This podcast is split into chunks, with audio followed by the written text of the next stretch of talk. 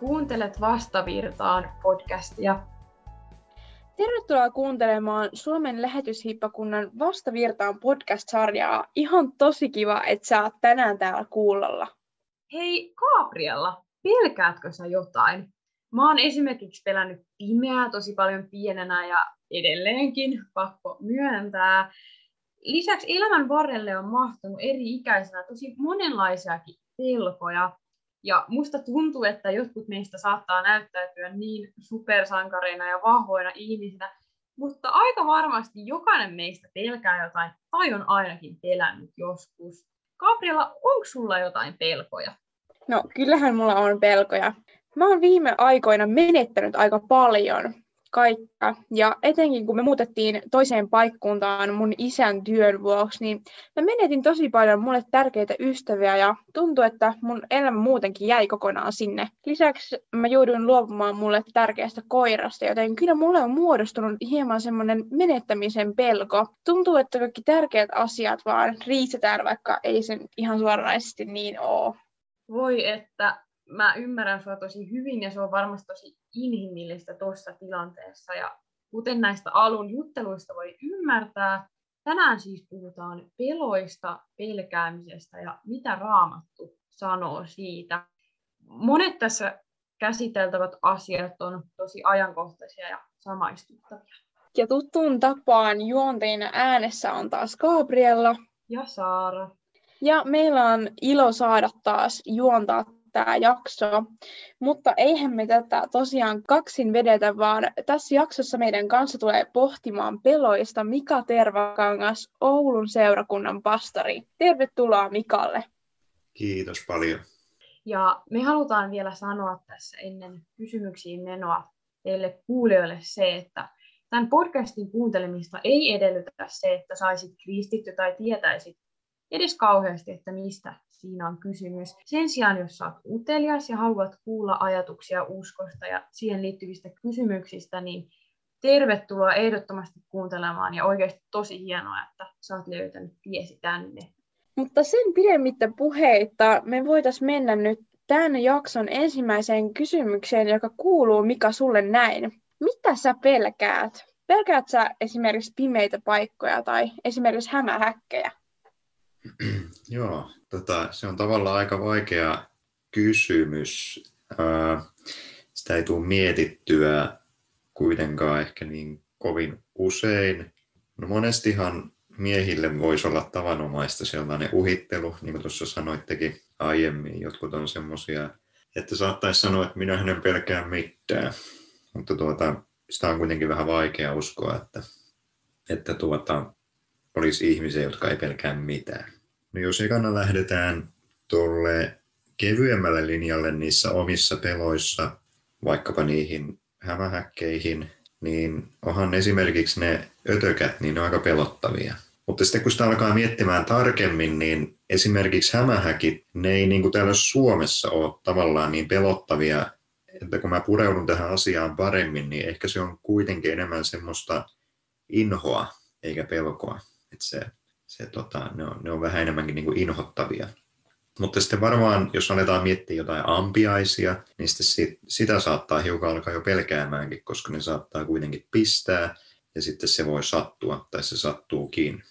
No muita pelkoja, jos, jos tätä kuuntelee joku semmoinen, jolla on jo ajokortti, niin tietää sen, että jos ajaa tosi tiheässä sumussa tai ehkä joku on voinut ajaa mopollakin, niin sekin on aika pelottavaa koska jos ei näin niin kuin 10 metriä eteensä, niin silloin pitää olla tosi varovainen.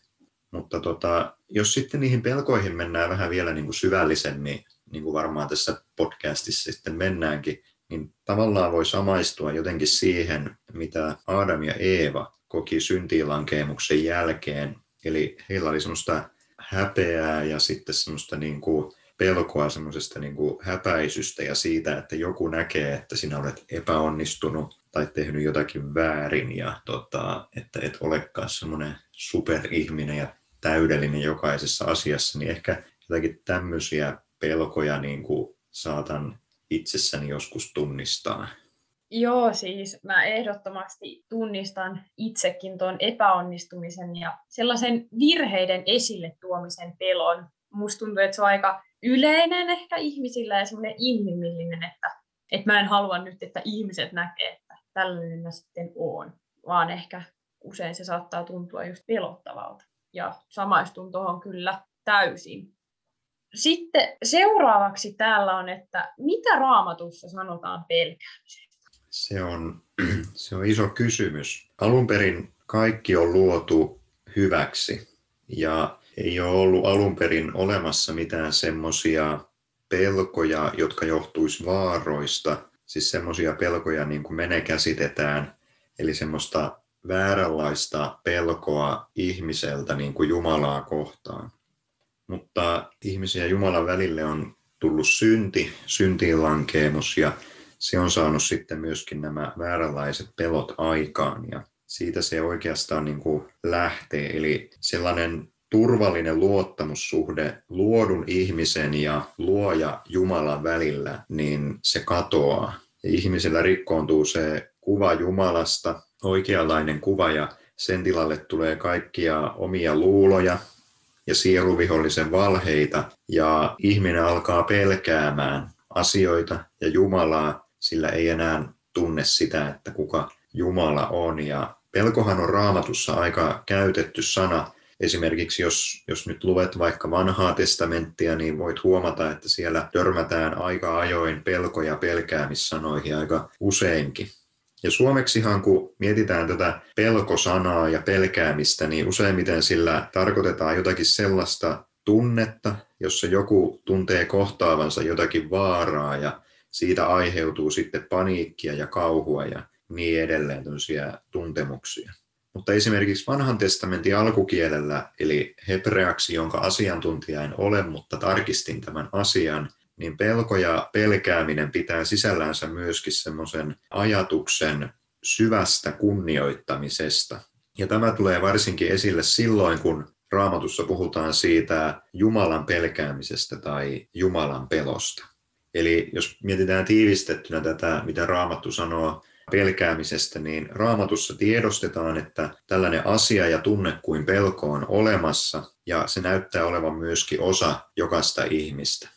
Kyllä, siinä tuli asia ja ihan oikea asiaa vielä sen päälle. Mutta sitten ehkä aika olennainen ja semmoinen mietityttävä kysymys, mikä varmasti joillakin sitten on ollut mielessä, kun selailee sitä raamattua ja siellä se pelkosana esiintyy aika usein kertaan, niin pitääkö Jumalaa sitten pelätä ja mitä se oikeastaan käytännössä edes tarkoittaa? Mä otan nyt esimerkiksi tästä raamatusta hebrealaiskirjeen luvusta 12 jakeesta 28. Sen tähden, koska me saamme valtakunnan, joka ei järky, olkaamme kiitolliset ja siten palvelkaamme Jumalaa hänelle mieli hyväksi pyhällä arkkuudella ja pelolla. Niin, tuo, tuo hyvä kohta ja, ja kysymys, että pitääkö Jumalaa pelätä, niin raamatussa monesti sanotaan, että pelkää Jumalaa. Niin kuin tässäkin kohdassa, jota tuossa lainasit hebrealaiskirjeestä ja myöskin sitten katekismuksessa siinä Lutherin kymmenen selitykset, niin ne alkaa aina sanoilla, että meidän tulee niin pelätä ja rakastaa Jumalaa. Ja näiden perusteella kyllä siis voisi sanoa, että Jumalaa pitää pelätä. Tai no oikeastaan tämmöinen sanavalinta tai ilmaus pitää pelätä, niin se ei ehkä ole niin hyvä, mutta voisi sanoa näin, että se Jumalan pelko, niin se tulee uskon lahjan mukana. Ja monesta saattaa kuulostaa sitten aika erikoiselta, että on se kristityn elämä sitten aika surkeaa, kun pitää sitä Jumalaakin pelätä, siis häntä, kehen kristityt uskoo. Tämä vähän kummallista, mutta silloin ei ehkä oikein käsitetty oikein sitä, että mitä on Jumalan pelko. Ja esimerkiksi jos mennään nyt tähän raamatun kohtaan, jota tuossa lainasit, niin siinä tulee aika ihanasti esille se, että mitä Jumalan pelko on. Eli alkukielellä siellä käytetään kreikaksi sanaa, joka tarkoittaa sitä syvää kunnioittamista, niin kuin tuossa jo aikaisemminkin sanoin. Ja tässä hebrealaiskirjeen luvussa kokonaisuudessaan, se luku 12, niin siinä kerrotaan, niin kuin usein raamatussa, siitä, miten meille on lunastettu taivaaseen paikka ja siitä, että miten se on meille lunastettu, eli Jeesuksen Kristuksen ristin kuolemalla. Eli meillä on siis Jumala, joka on valmistanut jokaiselle ihmiselle tien iankaikkiseen elämään. Ja raamatun perusteella voitaisiin sanoa, että Jumala on tehnyt kaikkensa, jotta me voisimme olla hänen kanssansa ja hänen yhteydessään iankaikkisesti. Ja Jeesukseen uskova tällä tavalla sitten pelkää Jumalaa, eli kunnioittaa isosti sitä pelastustekoa, joka meidän edestä on tehty, mutta myös luottaa Jumalan lupauksiin pelastuksesta. Siis se työ, jota meidän edestä on tehty, niin se on aika iso. Siis me ollaan syntisiä ihmisiä, se pitäisi olla täysin mahdotonta, että me voitaisiin elää iankaikkisesti. Mutta Jeesus Kristus on tehnyt sen meille mahdolliseksi. Eli me siis kunnioitetaan sitä isoa pelastustekoa, joka meidän edestä on tehty Jumalan lupauksiin kaikista pelastusteoista, tai siis sitä pelastusteosta, joka meidän edestä on tehty. Niin tällä tavalla voidaan siis myöskin ihan niin kuin turvallisesti ajatella, että oikea Jumalan pelko on luottamusta Jumalaan ja hänen lupauksiinsa. Ja kun Jumalan pelkoa käsittää tällä tavalla, niin sitten voi myöskin ihan mielellään pelätä Jumalaa. Joo, toi oli kyllä hyvin kiteytetty. Nimenomaan ehkä usein saa sellaisen tietynlaisen tavallaan vääränkin ajattelun, kun sanotaan tuossa yhteydessä sana pelko, vaikka nimenomaan siinä tarkoitetaan sitä, kuten sanoitkin, niin syvää kunnioitusta ja semmoista kiitollisuutta siitä valtavasta työstä, mikä on meidän kaikkien ihmisten edestä tehty ja siitä armosta, niin mun mielestä oli hyvin kiteytetty ja selvensi ehkä sitä tavalla, että mitä sillä sanalla on tavallaan ajettu takaa. Mutta sitten liittyen vielä tähän samaan aiheeseen, niin voiko olla vääränlaista pelkoa Jumalaa kohtaan, sellaista, mitä ei ole tarkoitettu? No todellakin voi olla, ja, ja siis sitä on varmaan paljonkin ihmisten keskuudessa. Ja tässäkin kohdassa niin meidän täytyy palata sinne syntiinlankeemukseen saakka, niin kuin sitä on tässä jo käsiteltykin. Siis sieltä se vääränlainen kuva Jumalasta on saanut alkunsa. Ja tämmöinen pelottava esimerkki siitä väärästä Jumalan pelosta niin tulee esille Jeesuksen vertauksessa niistä palvelijoista, joille heidän isäntänsä uskoi leiviskät tai talentit, tai niin kuin me sanottaisiin, niin omaisuutta ja rahaa. Jos joku haluaa sen selata raamatusta, niin se löytyy Matteuksen evankeliumista luvusta 25. Niin siinä vertauksessa siis kolme palvelijaa saa isännältänsä ennakkoon hänen omaisuutensa. Kaksi ensimmäistä palvelijaa niin ottaa käyttöön se isäntänsä rahat ja sitten tuplaa ne ja isäntä on siihen lopulta tyytyväinen. Kun sitten taas se kolmas palvelija, joka on tavallaan se huono esimerkki siitä kamalasta Jumalan pelosta, niin tämä kolmas palvelija pelkäsi sitä isäntänsä niin paljon, ettei uskaltanut tehdä niillä rahoilla yhtään mitään. Ja tässä oikeastaan nähdään sitä, että mitä on sitten se vääränlainen Jumalan pelko ja millä tavalla Jumalaa voi pelätä väärällä tavalla.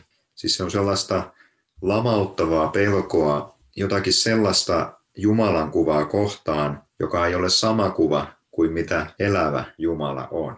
Eli sitä kuvaa kohtaa, joka on rikkoutunut silloin jo syntiinlankemuksen yhteydessä. Ja mä luulen, että aika monella on tällainen vääränlainen kuva Jumalasta. Mietitään, että raamatun perusilmoitushan on siis se, että Jumala on hankkinut meille pelastuksen oman poikansa kuolemalla ja ylösnousemuksella. Eli tämä on se peruspihvi ja sitä, mikä on niin sitä oikeaa Jumalan pelkoa. Mutta kuitenkin moni taitaa pelätä Jumalaa sen takia, että Jumalasta annetaan usein ihan hassuja kuvia. Ja tota, niitä annetaan vaikka ihan joka paikassa ja mediassa ja kaikissa mainoksissa ja missä nyt ikinä saattaa törmätä tämmöisiin niin kuin erilaisiin jumalakuviin sellaisesta muka kristillisestä Jumalasta.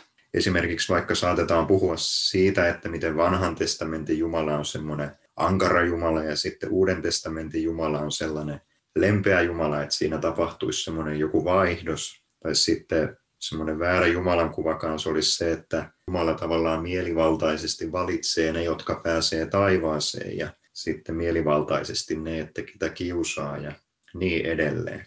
Niin on hyvä muistaa, että tämmöiset kaikki erikoiset Jumalan kuvat, niin ne, ne ei ole sellaisia kristillisiä Jumalan kuvia. Perusajatus on siinä, että Jumalaa ei tarvitse pelätä sillä tavalla niin kuin kauhussa ja paniikissa, vaan päinvastoin pelätä kunnioituksella ja luottamuksella, sillä meidän edestä on maksettu aika iso hinta, semmoinen hinta, jolla saa iankaikkisen elämään. Kyllä, toi kuulostaa itse asiassa omaan korvaankin aika raalta ja tavallaan kohtalokkaaltakin, että kuinka kovaa se voisit lyödä, jos ei tavallaan ymmärrä tätä asiaa. Ja sen takia on mun mielestä tosi hienoa tehdä tästä aiheesta just jaksoja puhua tästä enemmän, koska musta tuntuu, että tämä on ehkä jäänyt ainakin oma, oman opetuksen kohdalta ehkä vähän varjoon. Joo, ja sitten usein on ehkä sellaiset vääristyneet kuvat ihmisen Jumalasta, just nimenomaan, että Jumala ei olisi oikeudenmukainen, tai jotenkin silleen nimenomaan pelkästään niin kuin vaan kurittaisi ihmisiä. Jotenkin semmoinen hirveän, hirveän niin kuin monella ihmisellä saattaa olla semmoinen jopa niin kuin negatiivinen kuva, niin ei Jumala niin sellaista tavallaan pelossa elämistä ihmisille kuitenkaan tarkoittanut. Joo, nopea ajatus tuli vielä tähän mieleen. Se tosiaan, me, meillähän niin kuin, niin kuin sanoinkin tuossa, niin monia eri kanavia pitkin ruokitaan sellaisia vääränlaisia Jumalan kuvia ja meiltä aika helposti unohtuu se, että pyhä kolmiyhteinen Jumala todella on pyhä ja, ja tota, silloin ihmisiä on hyvä niin kuin itsekseen myöskin miettiä, että mitä tarkoittaa se, että jokin on pyhää. Niinpä, ja sit silloin nimenomaan se kunnioitus yleensä ei säily, kun unohdetaan se Jumalasta. Joo, on kyllä tosi tärkeitä asioita ja näitä kannattaa kyllä ehdottomasti miettiä siellä kotona. Mutta sitten mennään tämmöiseen vähän erilaiseen aiheeseen, eli semmoiset tavallaan isot kysymykset esimerkiksi ilmastonmuutos ja ehkä maailmanloppu pelottaa ja saa jopa ahdistumaan monia. Mitä Raamattu sanoo tästä ja miten pitäisi olla pelkäämättä? Niin, ilmastonmuutos se on, näyttää olevan niin kuin pinnalla koko ajan. Siitä puhutaan paljon ja siihen varmaan sitten liittyy semmoinen maailmanlopun pelko. Ne varmaan yhdistetään jollakin tavalla yhteen. Ja tota, ilmastonmuutos, niin se vaikuttaa sellaiselta asialta, joka, joka saa ihmiset ja varsinkin nuoret ahdistumaan. Ja tulee mieleen yksi semmoinen kerta tuolla Etelä-Suomessa, kun olin ja istuin täydessä bussissa, niin mulla ei kyllä yleensä ole niin kuin tapana kuunnella, mitä muut ihmiset juttelee puhelimessa, mutta siinä bussissa minun vieressä istui semmoinen aika nuori, semmoinen niin nuori ihminen, joka sitten aika kovaa ääneen siinä puhelimessa rauhoitteli jotakin ystäväänsä ja hän puhui niin kovaan ääneen, sitä ei voinut olla kuulematta. Ja se keskustelu liittyi jotenkin tähän ilmastoasiaan, niin se on kyllä niin kuin tosi valitettavaa, että nämäkin pelottelut ja asiat on niin johtanut siihen, että tosi monilla on kyllä niin kuin semmoinen kovakin ahdistus tämä asian suhteen. No, mutta maailman keino näissä asioissa, niin se näyttäisi olevan tämmöinen paniikin lietsominen ja ihmisten syyllistäminen, joka on tietysti huono asia. Eli tässä mielessä ei ole mikään ihme, että monet ihmiset ja monet nuoretkin on sitten ahdistunut näistä ilmastoasioista. Mutta jos nyt mietitään kristittynä tätä kokonaisuutta ja maailmaa, niin kristittynä ei kuitenkaan katsella maapalloa jonakin sellaisena aikapommina, joka sitten palaa tulessa vuoteen 2600 mennessä. Tämmöisiäkin jotain asioita on kuullut. Vaan kristittynä nähdään, että Jumala ylläpitää kaiken, siis hän on luonut kaiken, hän ylläpitää kaiken, eikä mitään tapahdu Jumalan sallimatta. Ja me nähdään Jumala antamat lahjat meille myöskin sen luomisen kautta. Ja samalla me myöskin nähdään ne velvollisuudet, joita Jumala meille antaa esimerkiksi ympäristön kunnossa pitämisestä. Jeesus sanoo, että katsokaa taivaan lintuja, eivät ne kylvää eivätkä leikkaa, eivätkä kokoa aittoihin, ja teidän taivaallinen isänne ruokkii ne. Ettekö te ole paljon suurempi arvoiset kuin ne?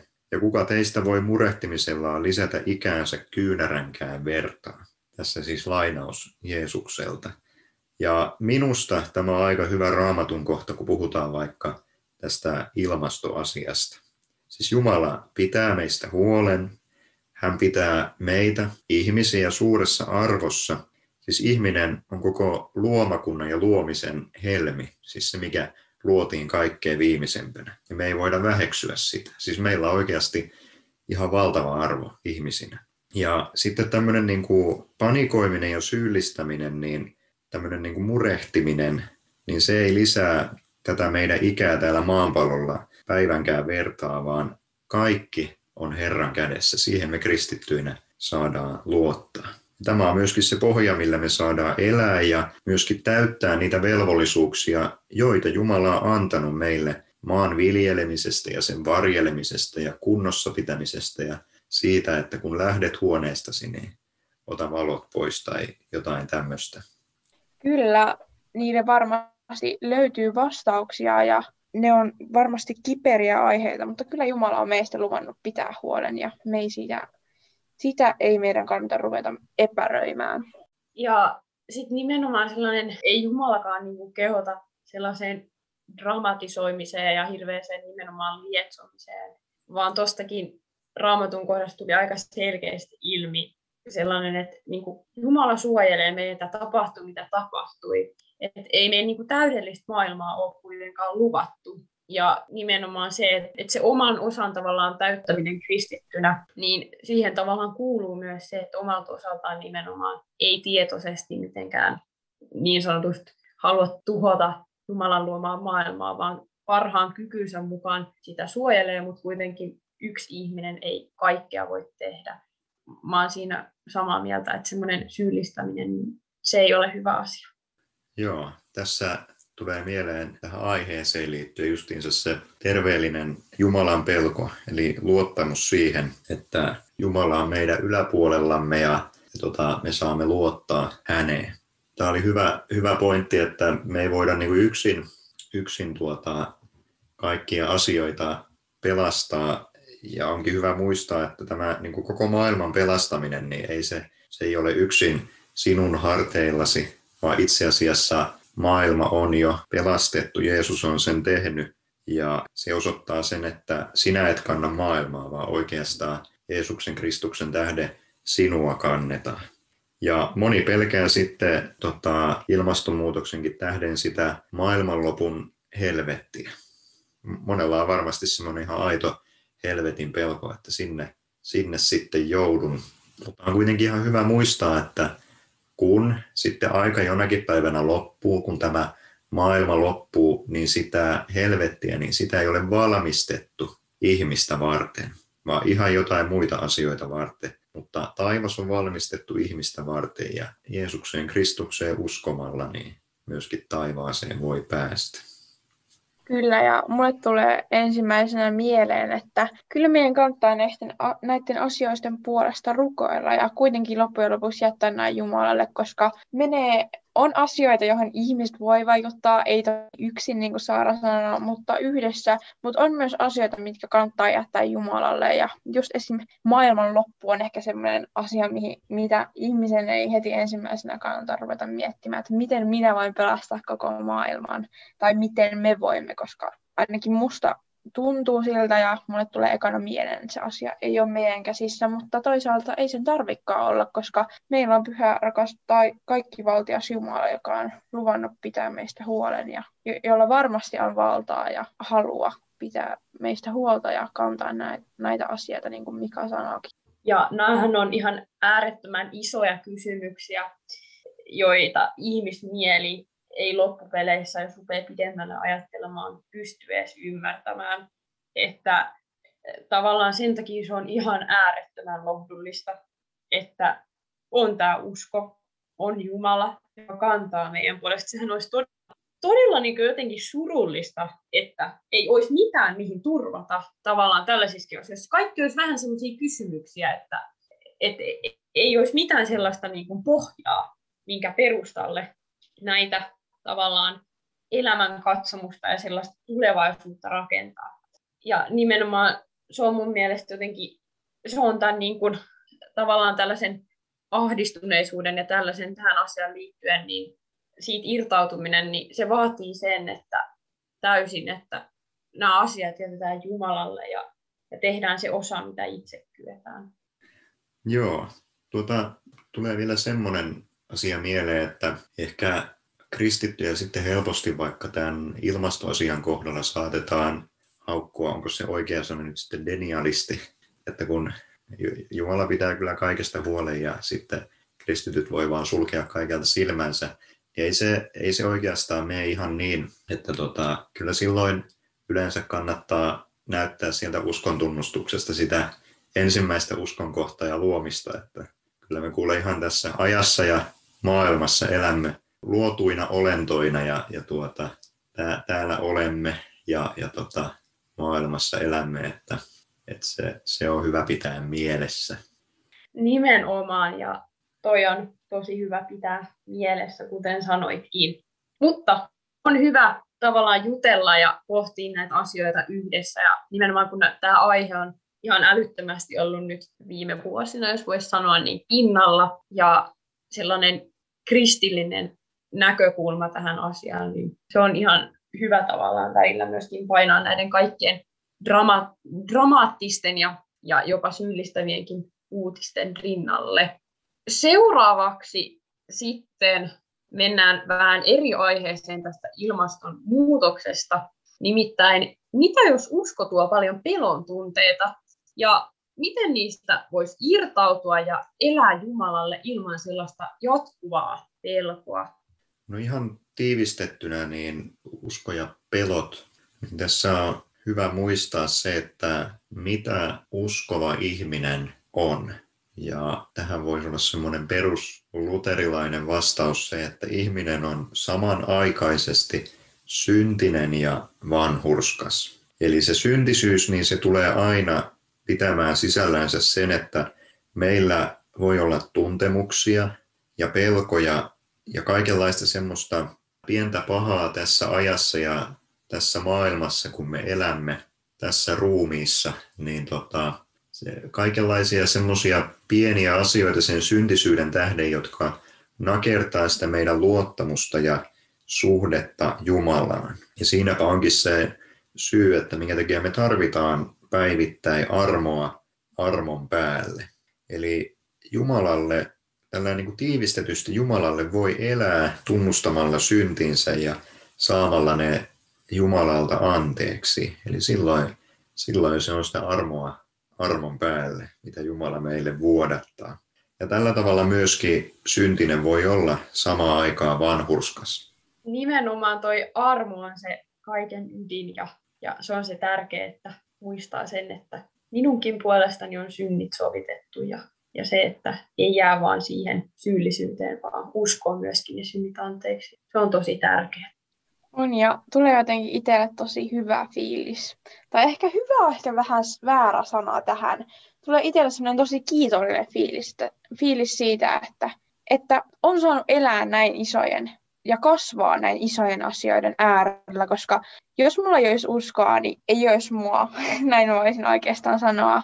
Ja just tämä, että, että me ollaan kaikki Jumalalle tosi rakkaita, niin rakkaita. Me ollaan Jumalalle niin rakkaita, että Jumala on antanut aino, ainokaisen poikansa, jotta yksikään, joka hänen usko joutuisi kadotukseen, vaan saisi ihan kaikki sen elämän. Niin, että jos usko tuo niin kuin, paljon pelon tunteita, niin ehkä kannattaa just ajatella sitä myös, että vaikka Jumala haluaa ja just tahtoo sitä, että häntä pelataan niin, ja just sitä samalla kunnioitetaan, mutta että me ollaan kuitenkin Jumalan rakkaita ja että me kuitenkin uskotaan enemmän siihen armoon, eikä vaan siihen, että tai että ei vaan jatkuvasti mietittäisi sitä Jumalan pelkoa tai että me pelättäisiin Jumalaa. Mutta sitten aika iso kysymys ja oikeastaan aika tosi hyvä kysymys mun mielestä, että miksi Jumala sitten sallii nämä näkyvän maailman pelot, kuten esimerkiksi korkeat paikat tai se pimeän pelko? Nyt tota, mä oon varmaan semmoinen, miten se sanotaan, broken record, että mä toistan itseäni tässä, eli, eli me palataan taas sinne syntiinlankemukseen, koska se on aika oleellinen osa. Ma- maailma luodaan ja sitten tapahtuu lankeemus. Ja tota, se on niinku rikkonut ne välit ihmisiä Jumalan välillä. Ja siitä lähtien on sitten johtunut se, että ihminen on alkanut pelkäämään ja, ja tota, syntiinlankeemuksen tähden ihminen on myöskin tullut tietämään sen, että mitä on elämä ja kuolema. Ja tota, varsinkin se, että mitä on kuolema. Ja omalla tahollaan jokainen voi miettiä, että millainen olisi se paikka, jossa ei olisi kuolemaa ollenkaan. Ja se on aika vaikea asia miettiä, jos, jos sitä niin kuin alkaa oikein pohtimaan. Että tota, meille on kuitenkin sellainen paikka luvattu taivaassa, mutta tota, tuohon kysymykseen, että miksi Jumala on sitten sallinut näkyvän maailman pelkoja, niin, niin tota, jos ehkä voisi miettiä, että miksi ja mitä ihminen pelkää. Ehkä se on sellainen niin kuin, ää, peruskysymys tämän, tässä, tämän kysymyksen äärellä, jos mennään sinne ihan ytimeen. Eli jos vaikka pelätään korkeita paikkoja, niin miksi, mistä se johtuu? No, joku, joka pelkää korkeita paikkoja, niin voisi varmaankin niin kuin kertoa aika hienostikin sen, että mitä kaikkia tuntemuksia siinä niin kuin liikkuu siinä hetkessä. Mutta näkisin, että pastorina, pastorina kun puhun, että tässä hengellisesti sellaisessa pelossa on kyse pohjimmiltaan siitä, että se pelko aiheuttaa jonkinlaista kuoleman pelkoa. Ja siinä tulee esille se epävarmuus siitä kuoleman jälkeisestä ajasta. Jonkinlainen epätoivo ja semmoinen niin tietämättömyys. Minä en tiedäkään kaikkea. Se voi niin kuin pelottaa. Ja, ja siis varmasti tämmöiseen korkeiden paikkojen pelkoonkin, niin siihen liittyy monenlaisia erilaisia säikeitä ja lisäpelkoja. Mutta tiivistäisin sitä ajatusta tällä tavalla, että ihminen kaipaa olla turvassa ja myöskin suojassa. Ja sitten tämmöinen korkea paikka tai joku pimeä puisto, niin ne on sellaisia paikkoja, missä voi tuntea turvattomuutta ja sitten niitä pelkotiloja voi vielä syventää se, se semmoinen pelko mahdollisen kuoleman lopullisuudesta ja sitten sielun ja oman sielun iankaikkisesta tilasta. Ei tiedä, että mitä tapahtuu. Eli Jumala sallii näkyvänkin maailman pelkoja, sillä synti on meitä edelleenkin täällä kiusaamassa, mutta siihenkin on siis annettu ratkaisu. Jumala ei ole jättänyt meitä sellaiseen pelkotilaan, vaan hän on valmistanut meille pelastuksen. Ja pelastus antaa sitten perspektiiviä tähän aikaan, jota me eletään, mutta ennen kaikkea myöskin sitten iankaikkisuuteen. Joo, nimenomaan sekin, että, että syntiin lankeemus aiheutti sen, että meidän maailma, maailma, jossa me edetään, niin se ei ole täydellinen. Ja jos edelleen olisi se sama paratiisi ja syntiin lankeemusta ei olisi tapahtunut, niin silloin pelkoja ei olisi. Mutta koska elämme rikkinäisessä ja, ja synnin tahraamassa maailmassa, niin tämä maailma ei ole täydellinen. Ja ehkä nimenomaan pelon tuntemiseenkin saattaa liittyä sit lisäksi sellaista nimenomaan, että kokee jonkun asian uhaksi, tai sitten joku vanha kokemus, kokemus siellä taustalla voi niin vahvistaa ja tavallaan mm, silleen niin kuin lisätä sitä pelon tunnetta jonkin tiettyyn asian liittyen ja aktivoida niitä niin kuin ajatuksia, mitä on mahdollisesti ennen kokenut. Mutta kyllä usein siellä taustalla on tavallaan se lopullisuuden pelko ja semmoinen epävarmuus siitä, että se oli kyllä sellainen tavallaan hyvä pointti ja itsekin niin kuin tunnistaa sen ehkä siitä pelkäämisestä yleisesti.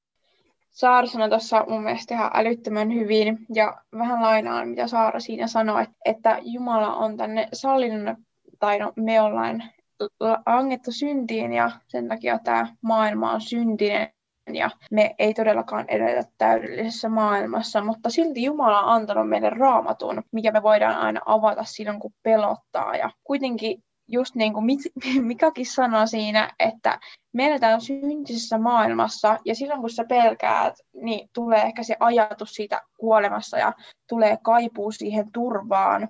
Mutta sitten me voidaan ajatella, että koska me ollaan kristittyjä, niin me päästään taivaaseen ja taivaassa meillä on sitten kaikki hyvin. Ja mun mielestä toi ainakin lohduttaa mua henkilökohtaisesti, että sitten joku päivä, kun mä pääsen ihan kaikkiseen elämään meidän Herran Jeesuksen Kristuksen kanssa, niin ei tarvi enää pelätä.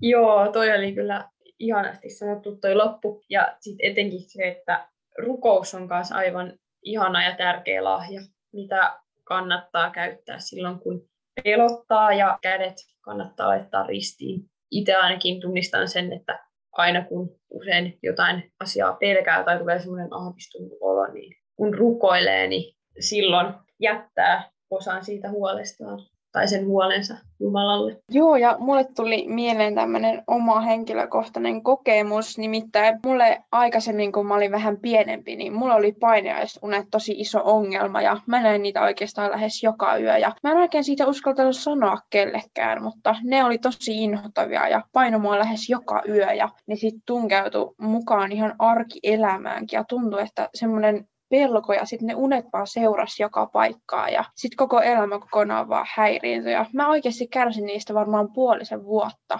ainakin ja se ei ollut kyllä yhtään mukavaa, mutta yksi sunnuntai mä olin käynyt messussa ja sitten illalla kun mä olin menossa nukkumaan, niin mä tajusin, että ei, että niinku mitä ihmettä, että miksi mä en ole, niinku, mulla on Jumala, miksi mä en ole rukoillut tämän asian puolesta, että, että mulla on Jumala, joka pystyy mihin vaan, ja mä en ole niinku, tajunnut sitä. Ja mä olin ihan niin kuin, että hei, come on Gabriella, että, että sen papa vähän, no ei, ei nyt ehkä ihan, mutta siis kuitenkin siinä samana iltana laitoin kädet ristiin, ja artkaa kuinka monta yötä sen jälkeen on nähnyt paineisia. Heittäkääpä ihan, heittäkääpä siitä no en yhtään yötä, en kertaakaan sen jälkeen. Ja kyllä toi niin kuin, oli mulle henkilökohtainen semmoinen, niin kuin, en mä tiedä, mä en keksi parempaa sanaa, en mä tiedä todiste siitä, että Jumala on olemassa, mutta kyllä se niin kuin, muistutti omasta olemassaolosta ja tuli niin kuin, semmoinen tosi niin kuin, ns. Niin kuin, voittajafiilis, mutta sitten, että kuitenkin se voittaja on Jumala ja sitten mä saan olla osallinen siitä. Ja en tiedä, on oikeasti aika niin kuin, on ihan sanaton, en voi muuta sanoa. Joo, Jumala sallii välillä sellaista ihan näkyvääkin tavallaan todistusta siitä, että hän on läsnä ja, ja hän kykenee niihin vain, vaikka aina vastaus ei tulisikaan heti. Mutta toi on selkeä osoitus siitä, kuinka tärkeää se oikeasti on. Seuraavaksi nyt hypätään tästä pelkoalueesta vähän erilaiseen kysymykseen ja aiheeseen, vaikka kylläkin pysytään tässä samassa aiheessa, mutta vähän mm, eri tyyliseen. Eli täällä on tällainen, että mitä jos ei ole saanut kristillistä kasvatusta, eli ei ole tullut kristillisestä perheestä, mutta on esimerkiksi rippikouluikäisenä saanut vastaanottaa uskon lahjan. Vanhemmat ei kuitenkaan hyväksy tätä asiaa ja suhtautuu siihen jopa negatiivisesti. Uskon ilmituominen kotona pelottaa, mitä sä Mikka sanoisit tähän, että mitä tässä tilanteessa pitäisi tehdä tai toimia? No aika spesifi kysymys. Sellainen niin kuin ihan perusohje, jos joku kysyisi tätä, niin mä sanoisin, että me juttelemaan omalle pastorille, tai, tai jos ei sulla ole, niin etsi sieltä omalta paikkakunnalta hyvä, hyvä ja luotettava paimen, kenelle, että, se, että olisi niin ainakin seurakuntayhteys olemassa, jos se vaikka on yhteyttä niihin omiin vanhempiin. Uh, mutta siis tosiaan tämmöinen tilannehan voi olla ihan mahdollinen, että joku nuori on uskossa ja, ja tota, sitten vanhemmat ei ole.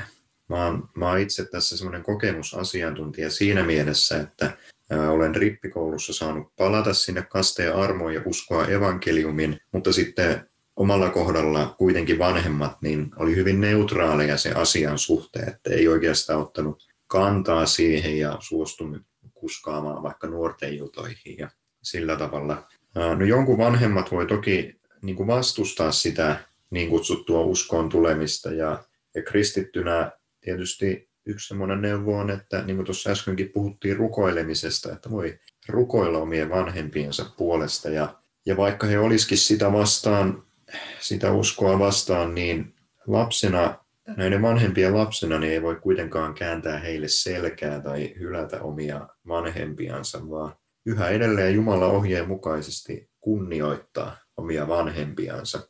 Ja on myöskin hyvä muistaa, että sitä vastustusta omaa uskoa kohtaa vanhempien suunnalta, niin sitä voi jatkua vaikka 50 vuotta niiden vanhempien puolesta sinne heidän kuolivuoteelle saakka, vaikka johonkin 50 vuoden päähän. Ja se on myöskin sitten semmoista kärsivällisyyden opettelua kristittynä ja sitä, että heidät voi kuitenkin aina rukouksessa kantaa, kantaa pyhän kolmiyhteisen Jumala eteen.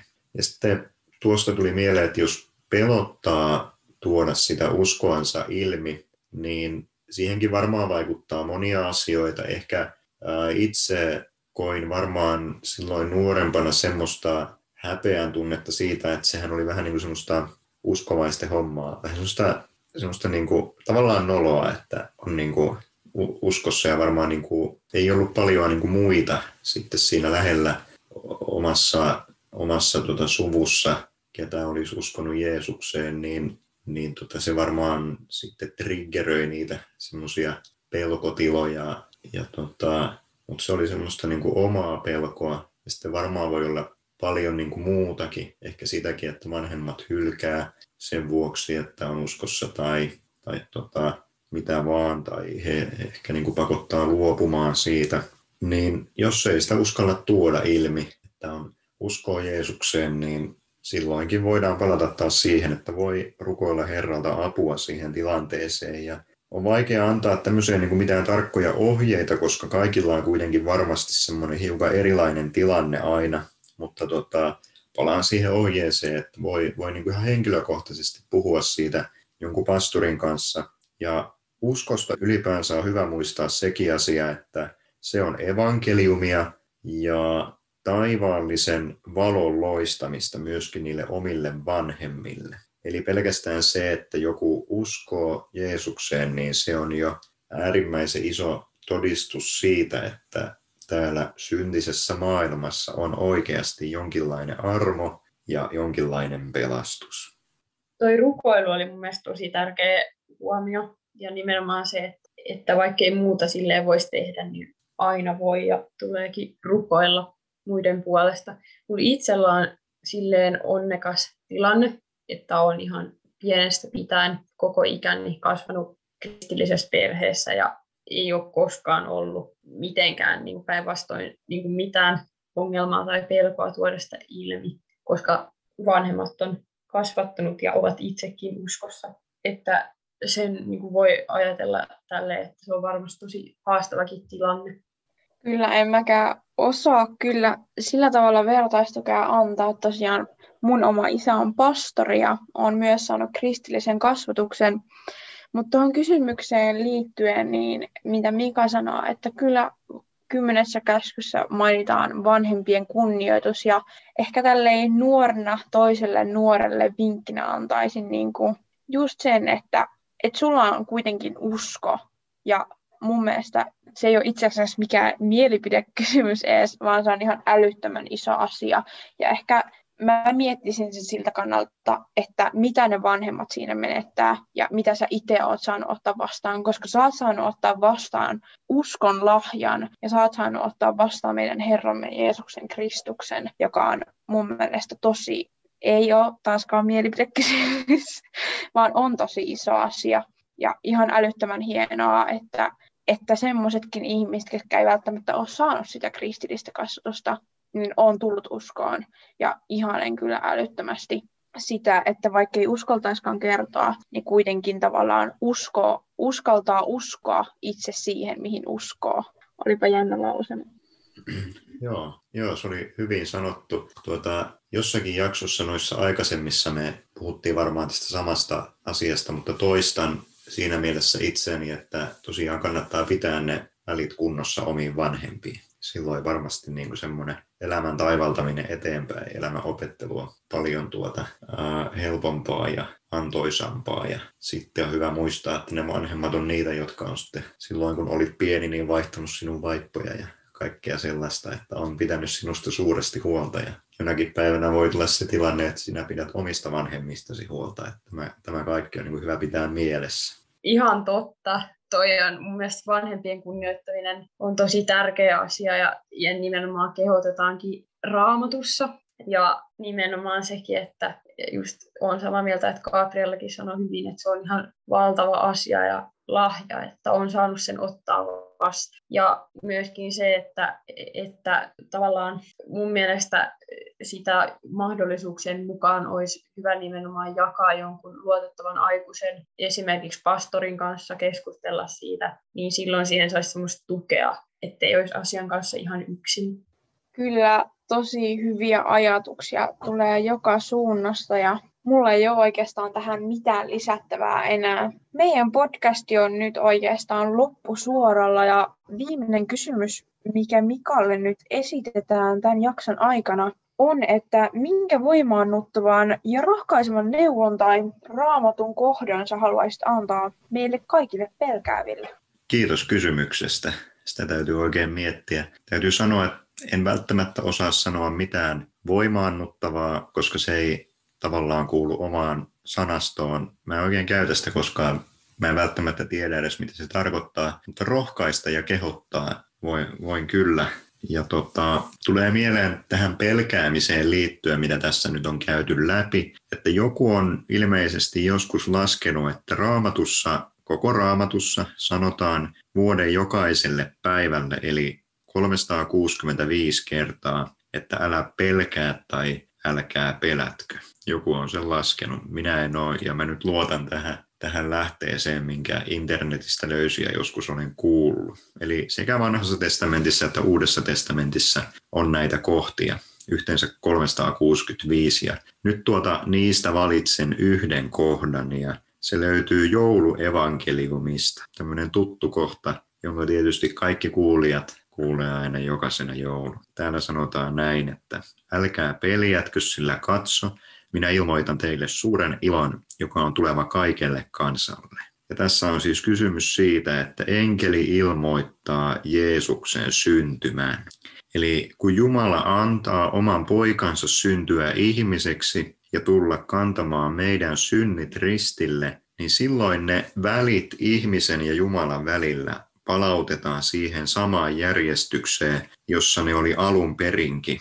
Siis silloin, kun ei ollut vielä mitään kauheita tämän maailman aiheuttamia pelkoja, joista tässäkin on nyt puhuttu. Siis Jeesuksessa Kristuksessa kristitty saa elää uskossa ja turvassa täydessä luottamuksessa Jumalaan ja siihen iankaikkiseen elämään. Jos, jos nyt joku miettii omalla tahollaan sitä, että voi kumpa olisi semmoinen paikka, ja puhutaan turvallisista tiloista, sekin on joku semmoinen ny- nykyajan uusi termi, niin tota, voi kun olisi joku sellainen paikka, missä ei ole pelkoja, missä ei ole pahaa, missä ei ole kuolemaa, niin kyllä rakkaat ystävät, semmoinen paikka on valmistettu meille ristillä ja Jeesuksen ylösnousemuksessa. Eli, eli Jeesuksessa Kristuksessa saa olla täysin turvassa.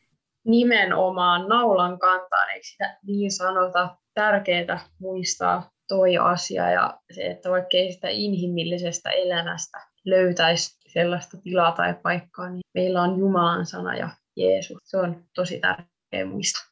Mutta hei, todella iso kiitos Mikalle, että olit tässä jaksossa taas mukana ja oli hyvä päästä keskustelemaan tästäkin aiheesta. Toivottavasti tämä oli kuulijoillekin samaistuttava aihe tai keskustelu. Kyllä, mä oon ihan samaa mieltä ja mun mielestä tämä loppui tosi hyvin, että jäi tosi hyvä fiilis. Ja mä jotenkin koin, että mä opin tässä jaksossa tosi paljon, nimittäin tämä pelkääminen ja se, mitä Raamattu sanoo siitä, niin oli mulle aikaisemmin ehkä vähän vieras. Ja mä luulen, että mä en ehkä ole ihan ainoa. Joo, ja toivottavasti kuulija sait myös rohkaisua tai apua tästä itsellesi ja tuttuun tapaan nyt tämän jakson lopussa hiljennytään vielä Mikan pitämään lyhyen loppulupaukseen. No niin, rukoilkaamme. Isän ja pojan ja pyhän hengen nimeen. Kiitos Herra siitä, että sinä olet valmistanut meille pelastuksen Jeesuksessa Kristuksessa. Kiitos siitä, että kun me tähän armoon saamme luottaa, mikä meille on lahjoitettu, niin meidän ei lopulta tarvitse pelätä mitään tämän maailman kauhistuksia, vaan me elämme ja seisomme sellaisella kalliolla, joka kestää iankaikkisuuteen saakka. Herra, auta meitä aina lähestymään sinua rukouksessa silloin, kun on kaikenlaisia pelkoja ja kun synti kiusaa meitä. Tätä kaikkea me rukoilemme ja pyydämme Jeesuksen Kristuksen nimessä ja hänen kauttaansa. Aamen.